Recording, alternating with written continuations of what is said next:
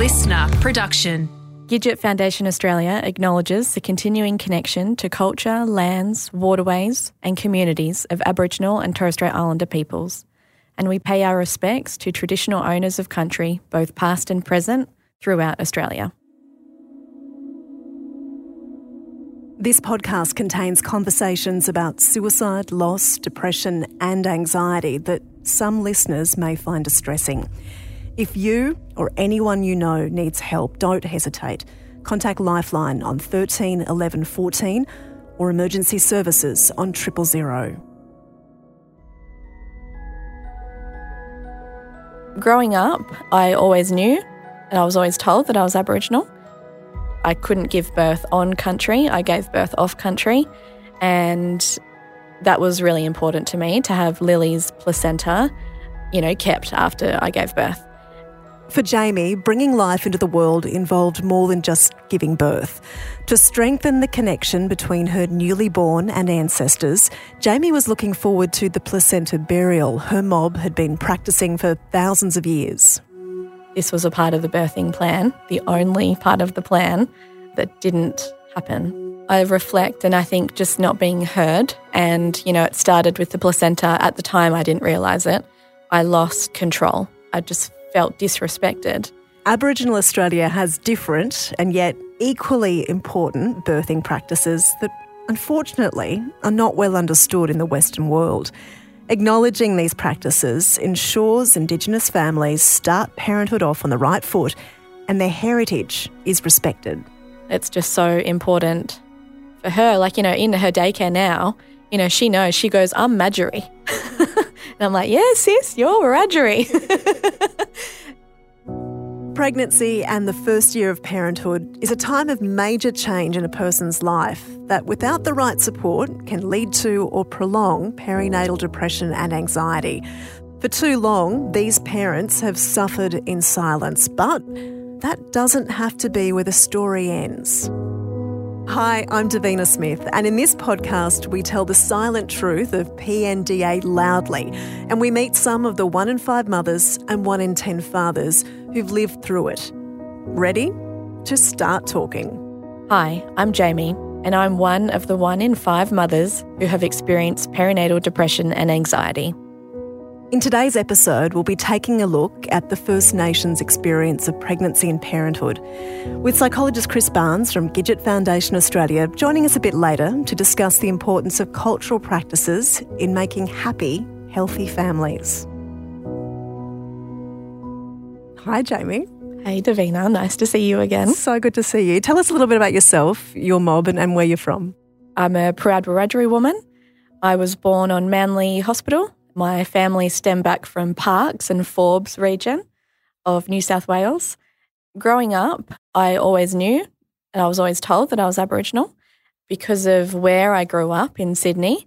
You know, I flew under the radar. You know, my skin colour is white. I grew up in a very white area.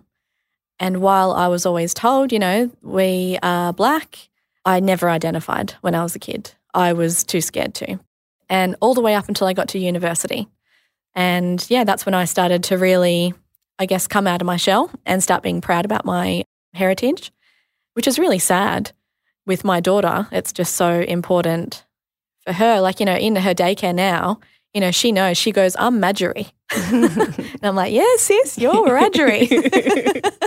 and yeah, you know, I had that when I was growing up too, but I guess I'm very aware of what my um, schooling years were like. And I really just don't want that for Lily. And where does the love story fall into all of that? Tom and I have been together for just over 10 years. We met each other in high school.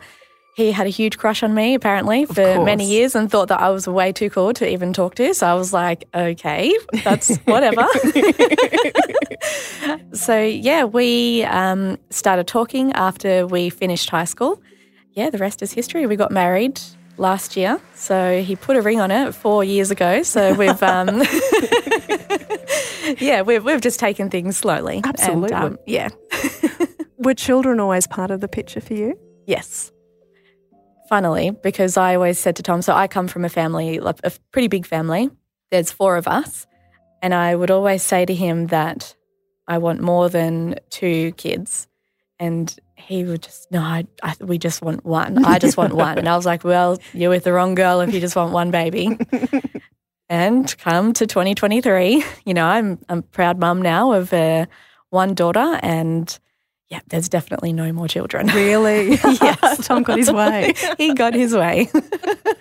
Tell us about Lily. What sort of girl she is? So Lily is, she's two and a half now and she is full of energy, sassy, beautiful, loving. She's everything we always wanted. We really wanted a girl.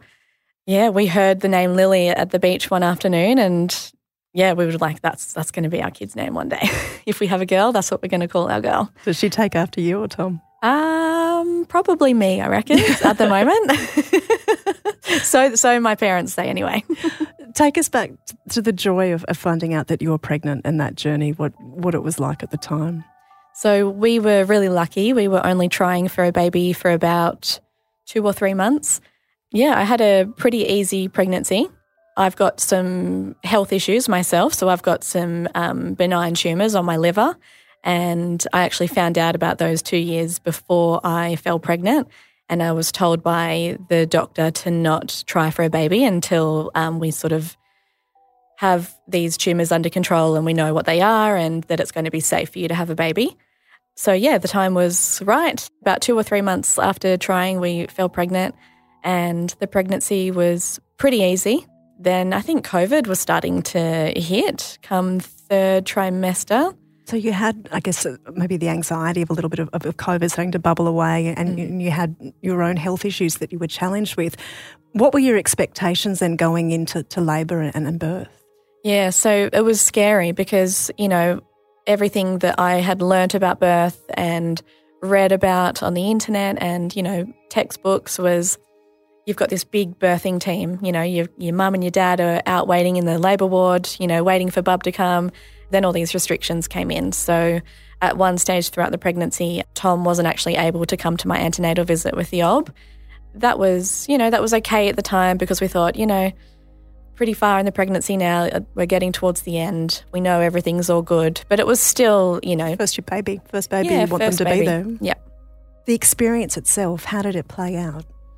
So I went into labour on Sunday evening, sort of just very mild contractions and went to bed that night. I was okay, you know, I was okay to go to bed and sort of just sleep on it. That's what the midwife said anyway when I called the birthing suite. did you sleep? uh, I did actually. Oh, well done.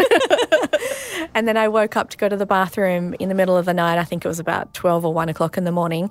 Went to the bathroom and my waters had broken a little bit. So I thought, oh my God, this is it. Because a bit of backstory prior to that, about two weeks before I actually went into labour, I kept having premature contractions. I think I went into the birthing suite like three or four times just thinking, oh my God, is this baby gonna come?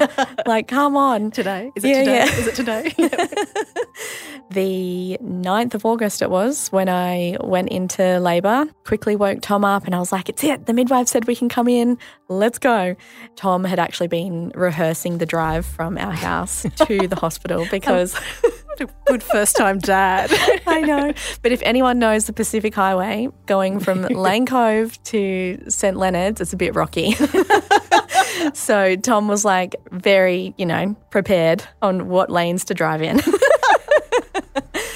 Uh, he drove us to the hospital. The car ride was it was fine. I was um, managing the contractions well in the car.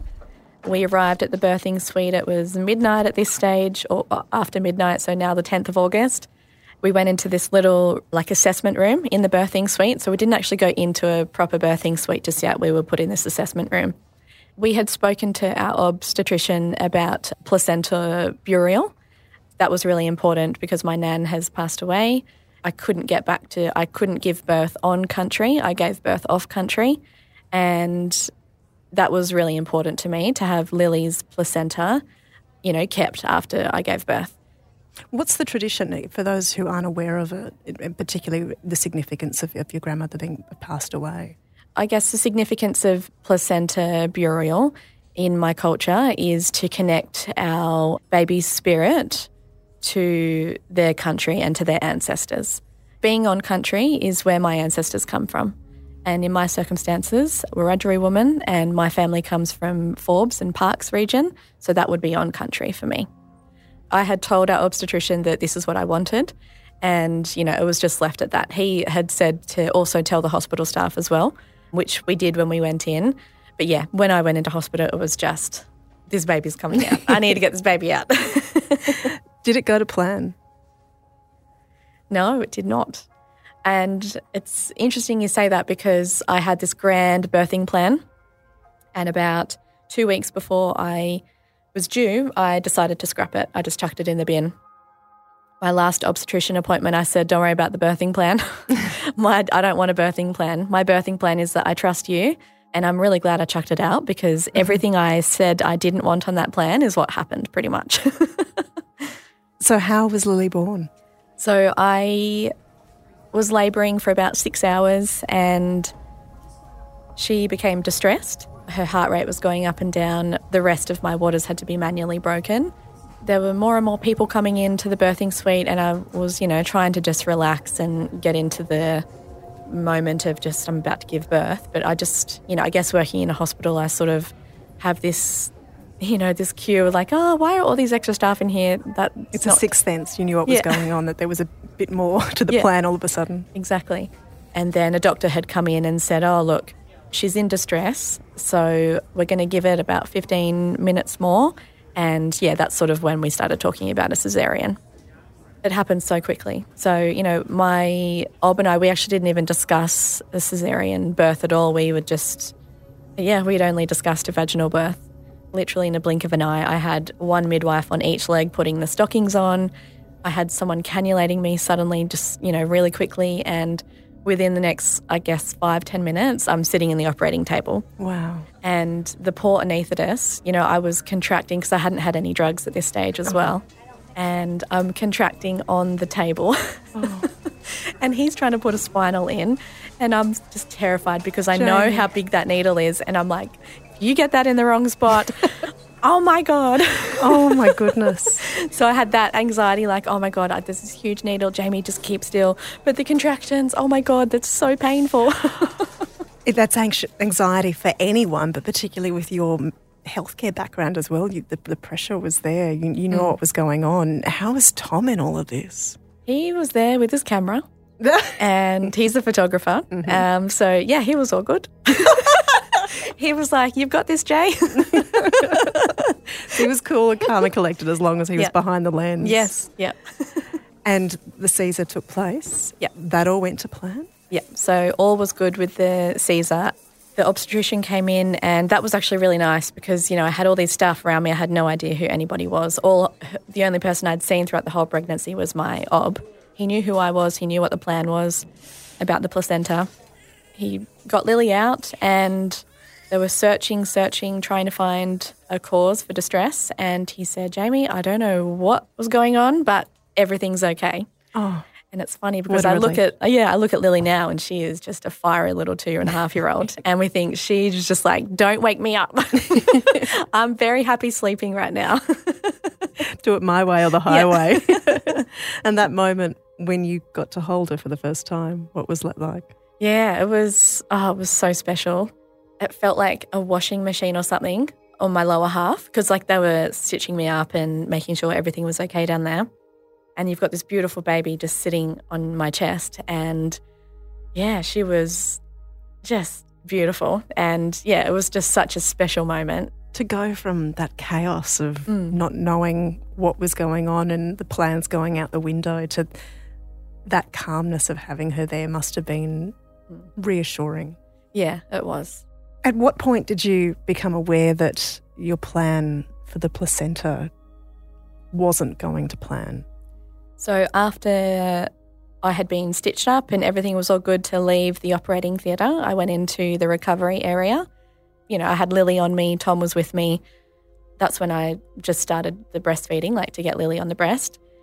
Then I asked where the placenta was. You know, has the placenta been taken care of? And the midwife was just completely confused and had no idea what I was talking about. She goes, Oh, I don't know. And it was such an awkward time as well because it was change of shifts. And she had come back about 15 minutes later and said that, oh, it's, it's been thrown in the bin. And she had the bin with her. And it was in a clinical waste bin. And she said, Did you want it? And I was just straight away, I said, in my head, you know, politely, I said, No, thank you. And I just thought, you know, this is, I know what goes in those bins. There could be some gauze in there, there could be other stuff. I have no idea. To me, it was just instantly dirty, and I didn't want that. So I just put it in the back of my head and I just said, no, thank you. I only had Tom with me. There was no family or anyone around to advocate or anything. And, you know, Tom was in just as much shock as I was with the whole birthing process. So I can't really put the responsibility on him to ask questions. It's kind of up to the hospital to, this was a part of the birthing plan, the only part of the plan that didn't happen. So, yeah. In the days and weeks that followed after such a traumatic birth, you had some challenges with breastfeeding as well. Can you talk about them? Right after I'd given birth, when I went to the maternity ward, I guess that's probably where the I started to get depressed. Looking back, and we were put in an isolation room, and Tom wasn't allowed to stay the first night, which was um, actually really heartbreaking because all the parents are you're all, you're allowed to have a birthing partner with you on the ward, and the only reason he couldn't stay was because I was in an isolation room, and I was only in an isolation room because they didn't have enough beds. I didn't have any infectious diseases or anything, so that's when the the big feelings started happening with me. The hospital stay was not a very pleasant stay at all. I remember just getting into our place, into our house, and we were like, "What do we do now?" You know, Lily was in. We put Lily down on the couch yeah, we were just like, what do we do now? Do we have lunch? Like, what do we normally do? you know, the hospital was so chaotic, and the nurses, the midwives coming in and trying to help with expressing and stuff like that, and getting the colostrum. It was just a really eerie, lonely first visit back home. It was such a weird, weird feeling being back home. We just sort of felt out of place in our own home. I reflect and I think just not being heard. And, you know, it started with the placenta. At the time, I didn't realize it. I lost control. So I didn't have any control with my placenta. And then I didn't have any control with having my husband, well, my partner there at the time. You know, he couldn't even stay for the very first night. Again, I've lost control. I just felt disrespected. It was just one thing after another. You know, Lily was quite difficult at the beginning. She cried a lot and I cried a lot. There were lots of tears from everybody. but that started in the hospital and it was really hard breastfeeding, getting the colostrum out. And I felt like just these constant failures. And, you know, go, then going into an emergency Caesar, like, oh my goodness, what's going to happen next? So then to go from the hospital environment where there are plenty of people who should be listening mm. but weren't, to then to go yep. home where there's no one there. It's just you and this yes. baby. Yep. It must have felt so isolating. Yeah, and that's right. Like, you know, you're in a hospital, right? And I look back and it's just, it's like a conveyor belt. You know, you're a conveyor belt. Next mom, come on, let's get them out. Given birth, go to recovery, and then you go to the labour ward, and then you get discharged home. And I felt like everything was just so rushed in the hospital that there could have been so many times in the hospital where questions could have been asked, I suppose. Or, you know, I was crying so much just in the hospital. You know, I didn't actually have anyone ask me, What's going on? Are you okay? It was just assumed that I guess the baby blues had started straight away. And it clearly wasn't the baby no, blues. No, not at all. No. So, at what point did it go from depression to this overwhelming sense of negative thoughts that started to spiral? That happened fairly quickly. The best way I describe it is if the baby blues just never left. I was crying all day, every day. And I sort of felt, you know, we had all the antenatal checks. We had the midwife that came over to our house. And I look back and I like cleaned up my house before that midwife had come in. and don't we all?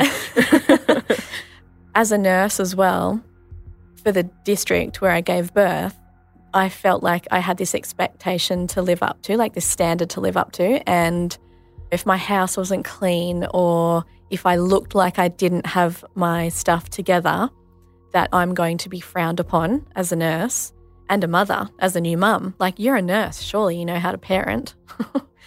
I put on a really good show of keeping it together and I presented very well, I guess. And I was struggling so badly internally. I think Tom had definitely realized that something wasn't right.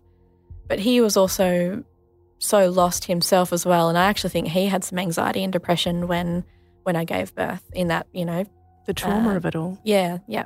And seeing me like, you know, so different and this emotional person right after giving birth, like he knew that emotions were coming, but, you know, I was a completely different person. I was so angry all the time, like furious angry. You know, it wasn't just yelling at him for, I don't know, something really trivial. It was just this intense, like, rage and anger that I had. And I just felt out of control with my emotions. It was really scary. Yeah, I just didn't know who I was, I guess, at the time. And then I had this beautiful baby who didn't stop screaming and did not want to sleep. And it was just chaos.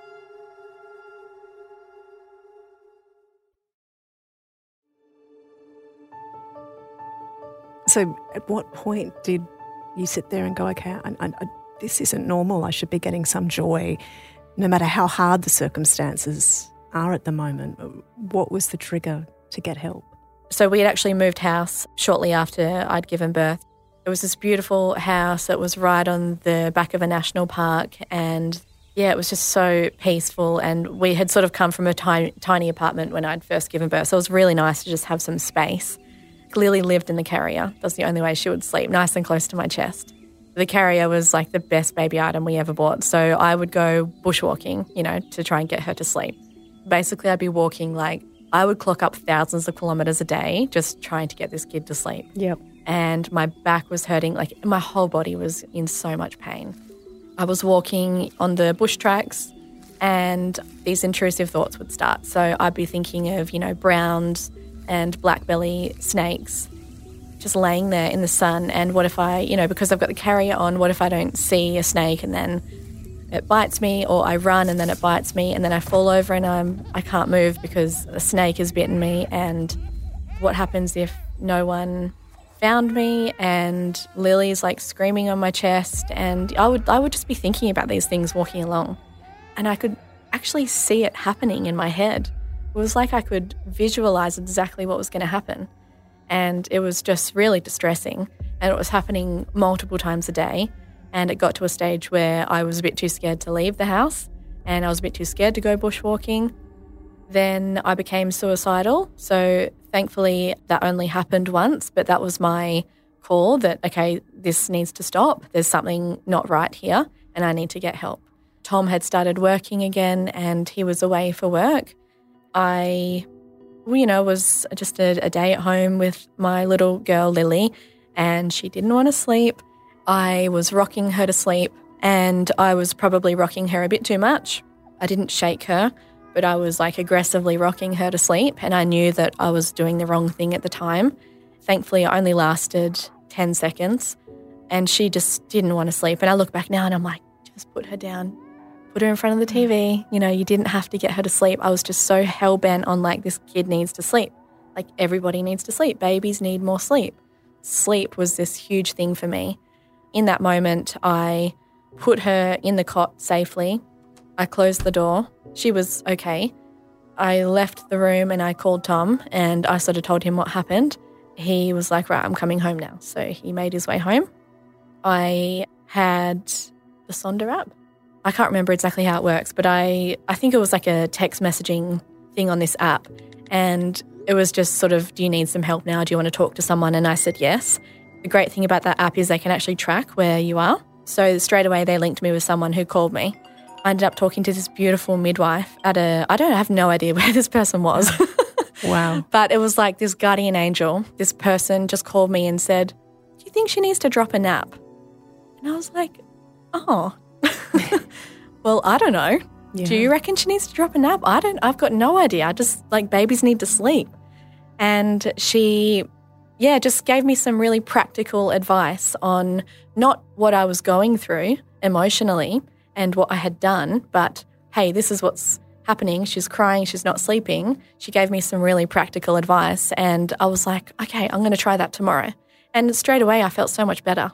It was that somebody listened to you Yeah, I think that was it. that didn't listen Totally. at the hospital, but they listened then and heard what was going on in your life. And it was a Yep. circuit breaker. Yes, that's right. And yeah, Tom had come home, and you know, while I was waiting for him to come home, I'm like Googling for help, you know, bawling my eyes out on the kitchen floor.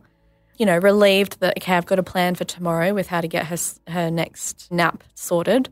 But in the meantime, you know, I've had these thoughts of like, I don't want to be here anymore while I'm rocking my baby way too fast, trying to get her to sleep. Like, that's not okay. And I was feeling really guilty about that. And, you know, meantime, Lily's still crying in the bedroom. Mm. you know, I just couldn't bring myself to go in there. I just said, I'm going to wait till Tom gets home and then we'll face it together. So, yeah, I found Gidget Foundation um, just frantically Googling on the kitchen floor, bawling my eyes out, thinking I need help that's not going to cost a bomb or for me to have to wait forever in the public system. And Lily was still, I guess, an unsettled baby at, at, at some point there. So, what changed for you? It was very much the, having that mental health care plan in place. Yes, having the mental health care plan in, in place, speaking to Julie, the psychologist, and probably just knowing that what I was going through was it's not okay, but it's okay. You're not the only one to go through this. Unfortunately, I, I wish no one had to go through this, but I just felt less alone and that, oh, okay, look, there's other people who are going through this with me. I don't feel so alone. And I had joined the Gidget Virtual Village as well, which I found really helpful. While, you know, you're going through the the motion of your day with a baby, it was nice to just sit on Facebook when you're eating or, you know, when Bub's asleep to just look at what other people are writing and you just, you know, can just have this connection, I suppose, that, oh, yeah, I'm going through that too. And I guess you couldn't connect to your culture in that time as well. What ways were you able then to reach out? For me personally, my plan was to bury Lily's placenta because we didn't get to keep the placenta. The plan was to then bury her umbilical cord, and we've just recently done that. While we weren't able to bury that umbilical cord on country, for me, it's a connection with my nan and under an olive tree. So that's in a big pot plant at our house at the moment. And when we buy a house one day, it's going to be planted into Mother Earth and on country, off country. To me, it's about being connected to my ancestors, you know, Lily being connected to her ancestors. And in my case, that's my nan. So that will always be with us. Tell us about your connection with the Kookaburra. The Kookaburra. So that is a family totem. So when we moved out of our apartment that we had been in when I'd first given birth, because it backed right onto the national park, there was kookaburras everywhere, just everywhere. You know, there was a family, and kookaburras travel in families. They were on our deck, they were on the fence, and whenever we would come home, because we were at the end of a cul-de-sac, they would always be sitting on the power lines directly above our house, never above anybody else's house. It was always above ours. One day, I was working from home, and I'd opened like the back deck the door, big sliding door, and I could just hear this like really weird noise um, for like a good 15 minutes. And at first, I thought something had fallen over, a bit of paper or something, or a book falling over. It was just kind of like a scratching, like a wiping, scratching sound. Then it just got, you know, louder and louder, and I thought, what is going on? So I went around the house, checked all the rooms, and went into Lily's room. And, you know, the, the deck is like you know, there's the deck, and then you've got to go like up a set of stairs and then turn right down a hallway, and then there's Lily's bedroom. So I went into Lily's bedroom, and there's this kookaburra sitting on the floor. In her room? Yeah, in her room. And I was like, oh my God, how on earth did it get in here? like, that's a long way. Like, it can't it's just. a maze. Yeah, yeah. Like, you can't just like automatically just jump in the house. And the kookaburra was so calm as well. Like he or she was just sitting there, just hanging out, just hanging out in Lily's room.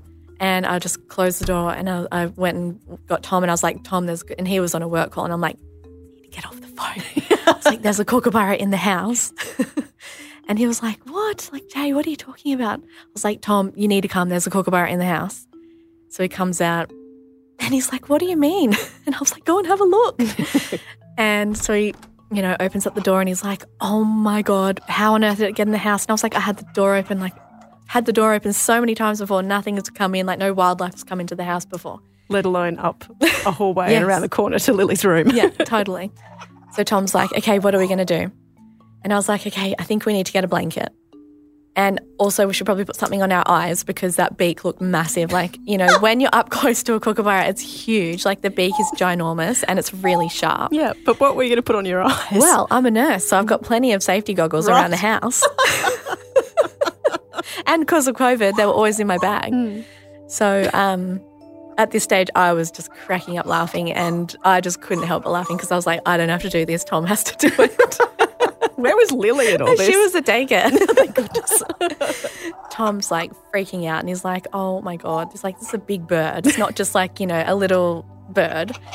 So he goes in and sort of just gently throws the picnic blanket over the kookaburra, and before that happened, it just started letting out this huge cackling laugh. laughing And- at the yeah. two of you in your Yeah, goggles. yeah. And it was so loud.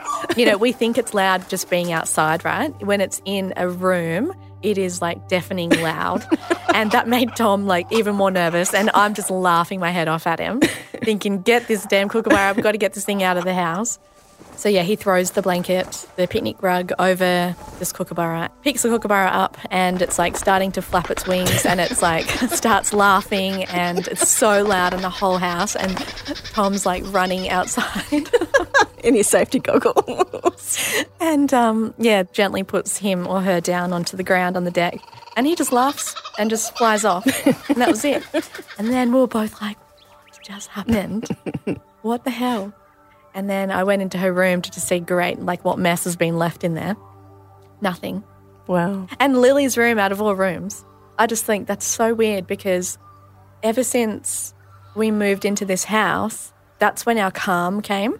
You know, I was still going through all these really horrible, intrusive thoughts every day and feeling really emotional every day, but it was just this calm of where we were and the kookaburras around us. And I just knew that we were safe and that where we were in this moment in our lives, like everything will be okay it's almost like that was supposed to happen. And it was almost like, you know, my nan or someone sending a message saying, Jay, like, you know, I know you're going through a really tough time, but everything will be okay. And I told my boss about what had happened in a meeting we had the week after, and he was just, you know, he's older and he's an Aboriginal man, and he was gobsmacked. He said, Jay, that is, that's really special. And, you know, kookaburras don't come up to people. And for that kookaburra to go into Lily's bedroom, like that's pretty incredible. Knowing your experience, simple awareness of different cultural practices on a maternity ward, if we raised awareness amongst maternity staff, that's just one simple thing, isn't it? That Yeah. would Yep, absolutely. because it wasn't people didn't deliberately disregard what you wanted, but there was a carelessness there. Yes. Yep, exactly right. And I think as well, just for some Aboriginal people, going to a hospital is you only go there when you're really sick. So giving birth is, you know, families will scratch their heads, you know, like, why do you need to go to a hospital? There's other ways to, to give birth. And it's a very scary time for some people. With hospital staff as well, because there's so many staff, I think every person who comes into the hospital should know that there's an Aboriginal liaison officer available for patients and their family members. That's a good start. If if there's one thing a non-indigenous person is not sure about, at least just know what Aboriginal services are available in your hospital. Because then all you have to say is, "Hey, let's link you in with the ALO," and then you can have a yarn with them, find out some more about what's going on, and then we can work together. Something so simple, isn't it? Yeah, just so simple. Yeah. I guess you're such a proud First Nations woman. Lily will no doubt follow in your footsteps. If and when the time comes for her to have children in, in 30 years' time, what would you hope would change?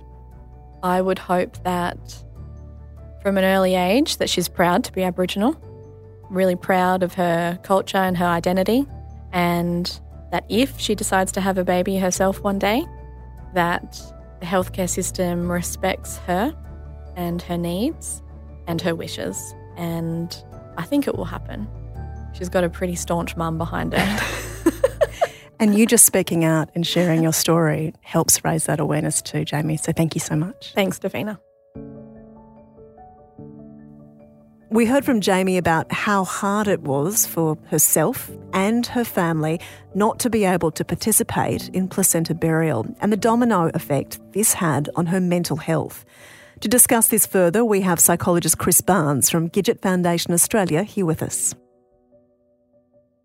You speak to us as, as a non Indigenous psychologist, but talk to us what is culturally appropriate help for postnatal depression and anxiety. And how does it differ from mainstream treatments? Well, research and practice does show us that support for, for PNDA incorporates, it's quite a holistic approach, but we know that we need to include certain evidence based techniques that have actually been shown to work. However, saying that when we are working with more diverse cultures, we really need to seek the best possible outcomes. So those mainstream treatments need to be adapted and we nearly ne- really need to make sure that we keep in mind what's important to each client that we see. And look, even within some cultures, beliefs and practices may also be different. So we need to ask lots of questions, I think, and it's really important to work really collaboratively and make a treatment plan together so we can incorporate what we know works as mental health professionals, but also what our clients feel, you know, is really important to them. We have to be creative as well and not just do the talking therapies. Other people might like to do painting or art or more creative stuff or play therapy or sand therapy as well. So it really is working out what works for each person to help them in their recovery.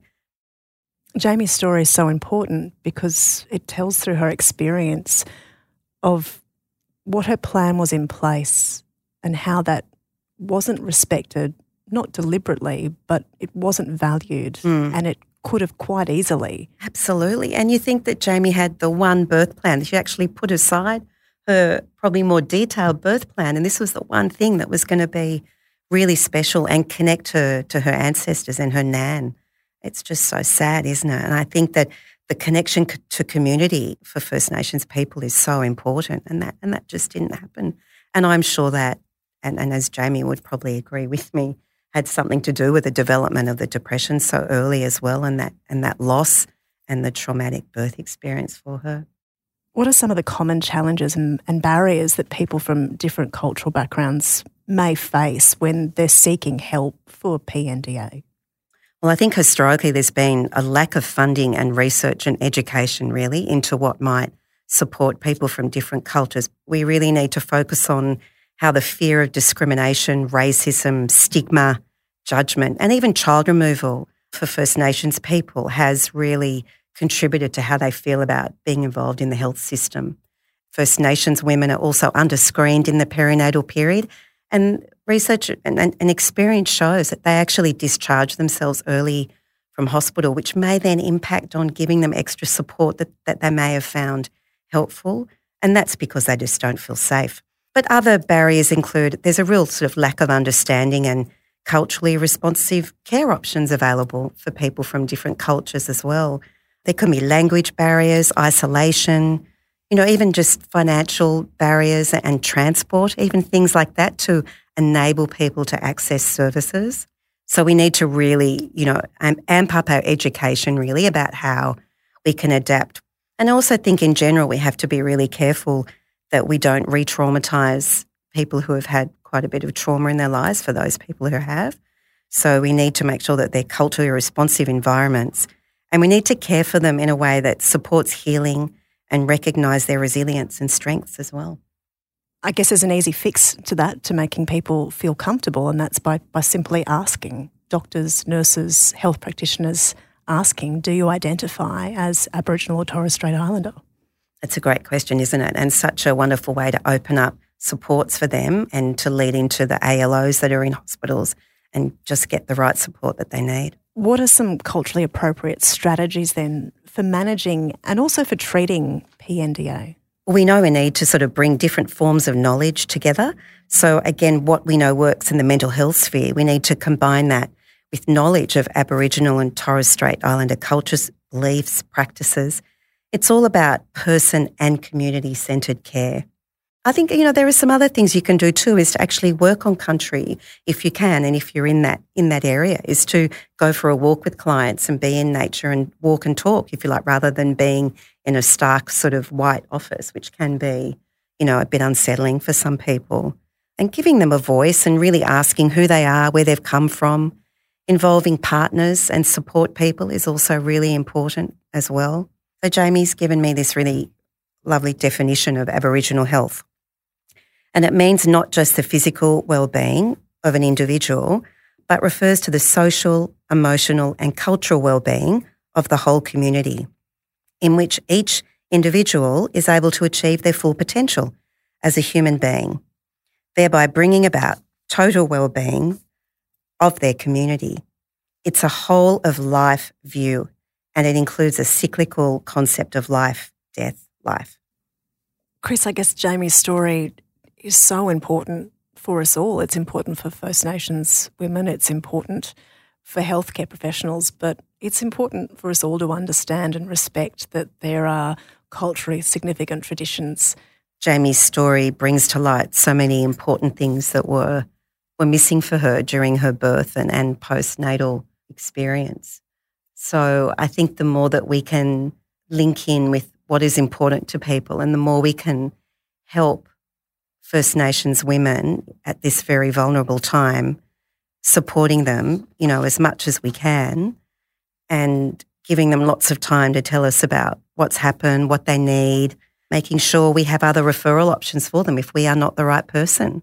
Gidget Foundation is, is a wonderful starting point for, for families who are going through postnatal anxiety and depression, but particularly for First Nations families, there are services out there that can provide cultural support as well. There are. I mean, I think in particular there's 13 Yarn, which is 139276.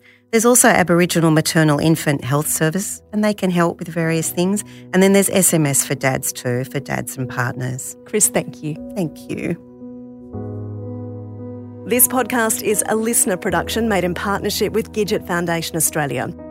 Producer is Kelsey Menzies, executive producer is Todd Stevens, with audio production from Kelly Falston.